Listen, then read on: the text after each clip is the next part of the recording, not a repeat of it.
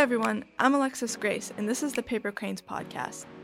I believe that we encounter God every day. Whether we realize it or not, He can be found in the grandest of adventures and the smallest of moments. Paper Cranes Podcast seeks out stories that show us how vast God really is, one person at a time.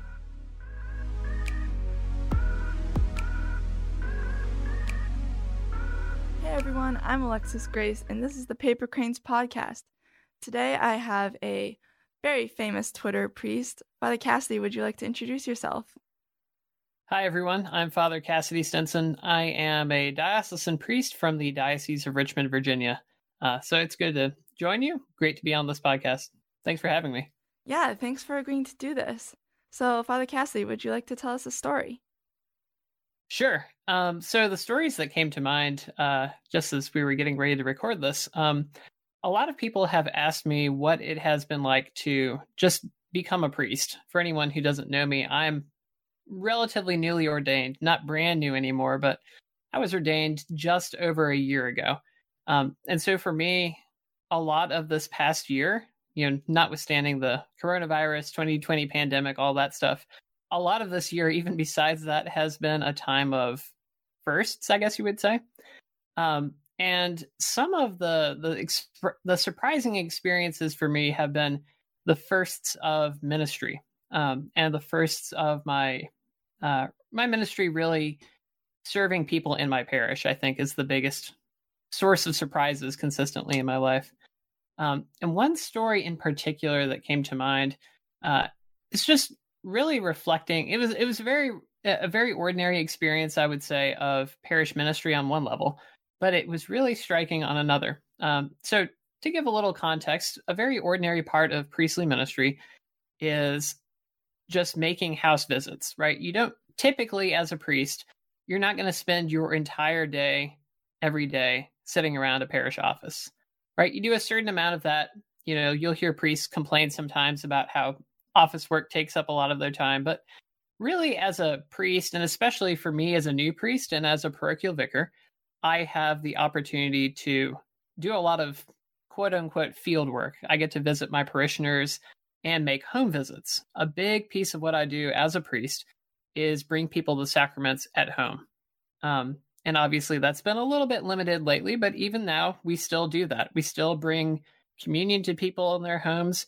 And the most important task that we have as priests, I think, in being available to our people is when we're called upon to administer the anointing of the sick and last rites, right? Mm. Um, and one of those days, um, and I forget exactly how I got the call, but I found out that there was a man who was in our neighborhood who needed last rites. And um, for me, that's always a challenging call to get, right? Not so much because I don't know what to do. Like the church, in its wisdom, has actually really spelled out for us as priests what we need to do, right? We go, we show up, we have the entire rite set out for us, right? The rite of viaticum, anointing, confession, all of that.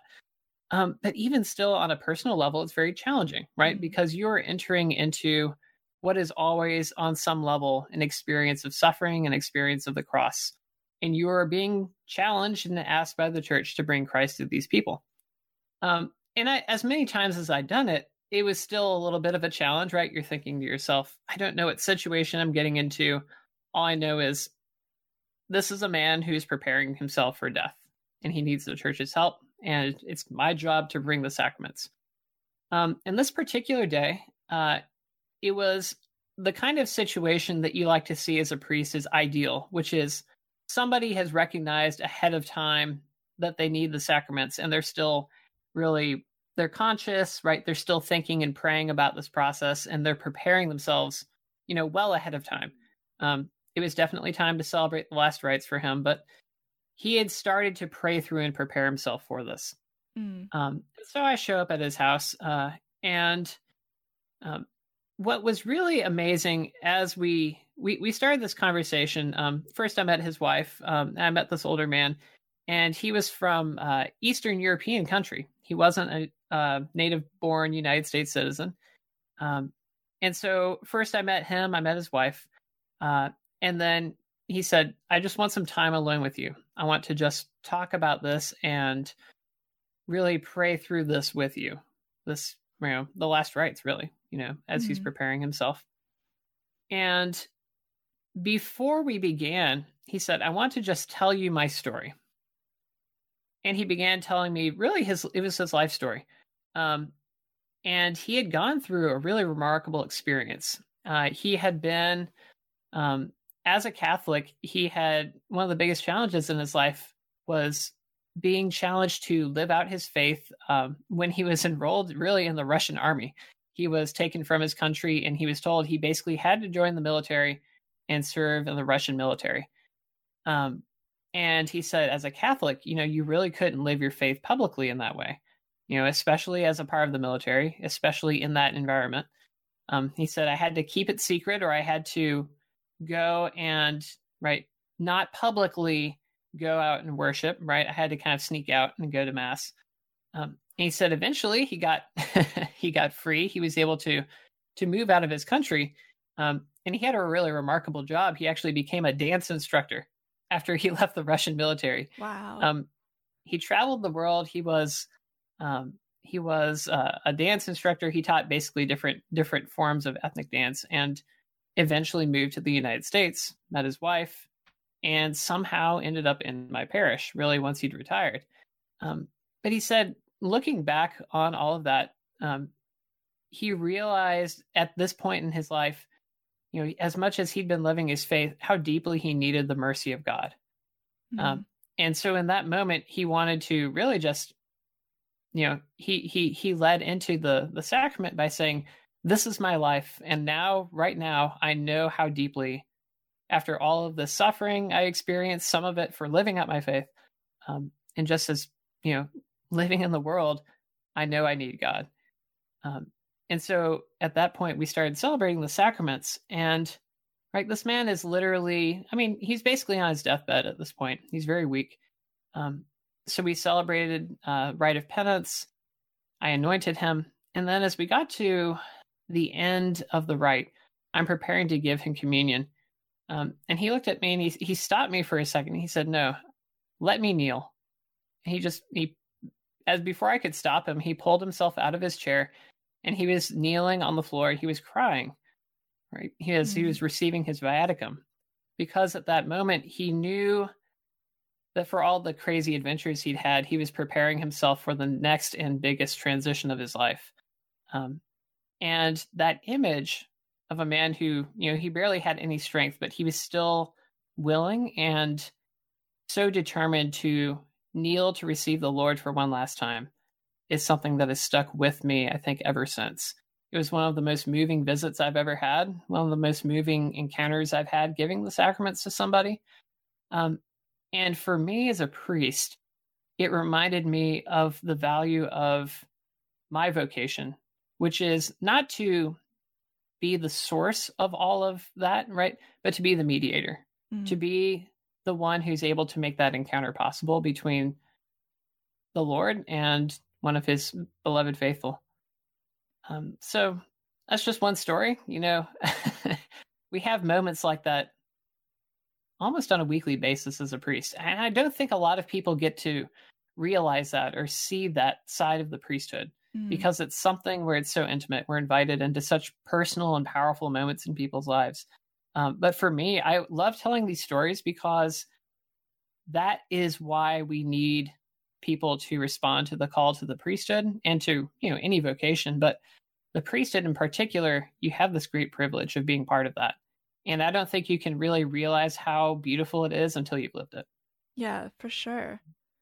Um going back a little bit to when you talk about how he was very determined to receive christ on his knees um you know do you think that something is lost in the encounter that encounter with you know Christ in the form of the Eucharist when um we aren't taught or like told that receiving on the knees is an option and a, still a valid one um whenever we go to mass.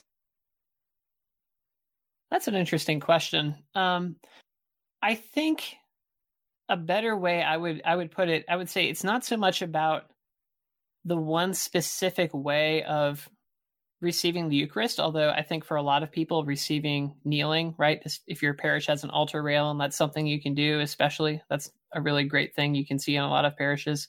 Mm. Um, the really important piece of it is to recognize that we are body and soul. And the way in which we comport ourselves in the worship, uh, in liturgy, is going to have an effect on our internal disposition in our prayer. Um, and so you can you can remember that and depending on what the situation is in your parish right? Because you don't want to be on the one hand you don't want to be divisive right? Right. But on the other hand you do want to recognize that your external reverence does affect the way that you and others pray. I think about that as a lot as a priest because i have people come up and tell me they are paying attention to my most minute gestures on the altar. So it's like that taken up to the next level. Um, my gestures affect everyone else praying and my own prayer. So, yes, uh, I would say on some level, we need to recognize that, right? You hear in uh, liturgy studies the phrase lex orandi, lex credendi, right? Mm. The way we pray affects the way we believe. Yeah. That's that that on a really granular level. Yeah. Um yeah, I like that answer too cuz I mean, clearly this man he throughout his life he like knew the importance of his faith and he knew the importance of the sacraments um right up until his last moments really.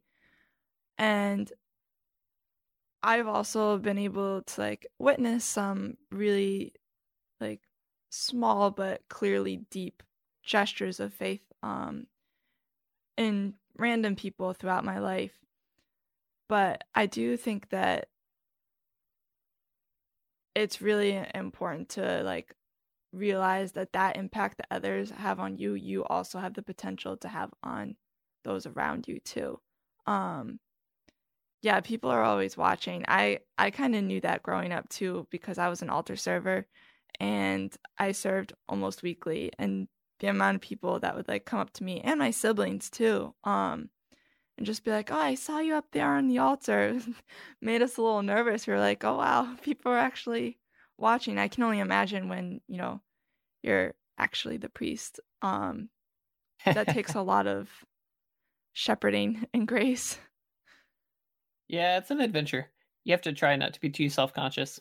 That's why that's why they grill you so much in seminary formation to make sure you're ready for that the scariest place to ever be a liturgical presider or a preacher is in a seminary because everyone knows all the rules and they're watching you with meticulous attention. Mm, yeah. Um, another question with being a priesthood in the priesthood because I know that like your Twitter is very active and you also have done a lot of like Twitch streams and stuff.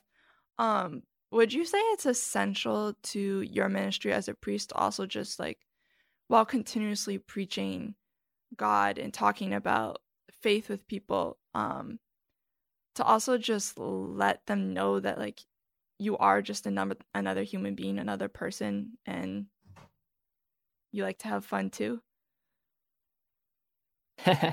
Yeah i think that's that's one of the important ways of building relationship with people right is to um, right as Christ did, is to enter into their lives as more than just like someone handing on an idea, right?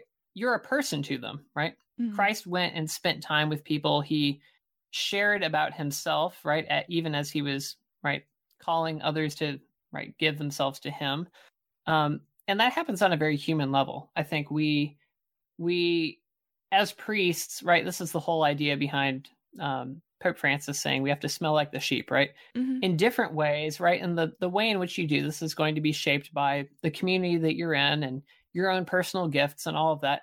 But we do have to be immersed in the lives of our people. And if we're not, um, they lose out and we as priests lose out, right? It's like a parent not spending time with their kids, mm. right? Everyone benefits from investing in that relationship and just, you know, being yourself, being human, right? Because you are you are your yourself as a person and you're also the one who brings christ right you have both dynamics mm. um, and if you neglect either one of those right if you're like just a friend or right you try and just be a priest to the exclusion of your own humanity in both ways it could cause problems So you have to be both, you know, be authentically yourself and authentically a priest. Yeah.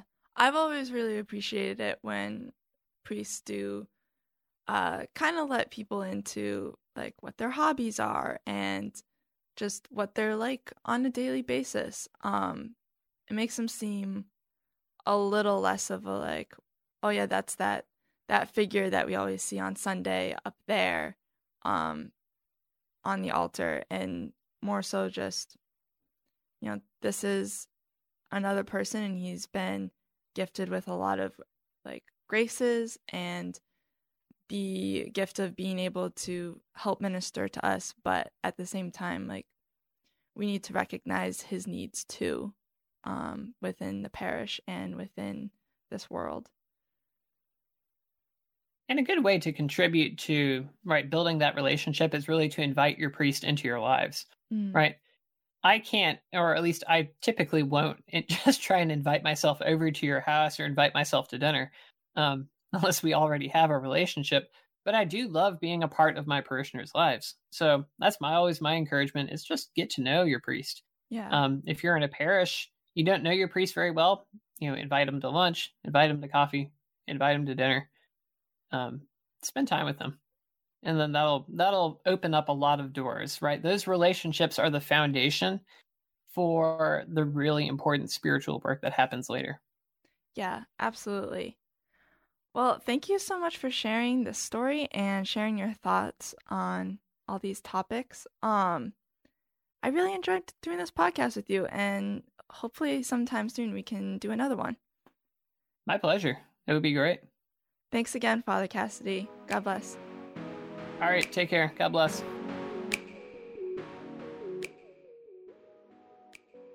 Thank you for supporting the Paper Cranes podcast. To listen to more like it, visit grexley.com. And to support our Patreon, visit www.patreon.com forward slash grexley.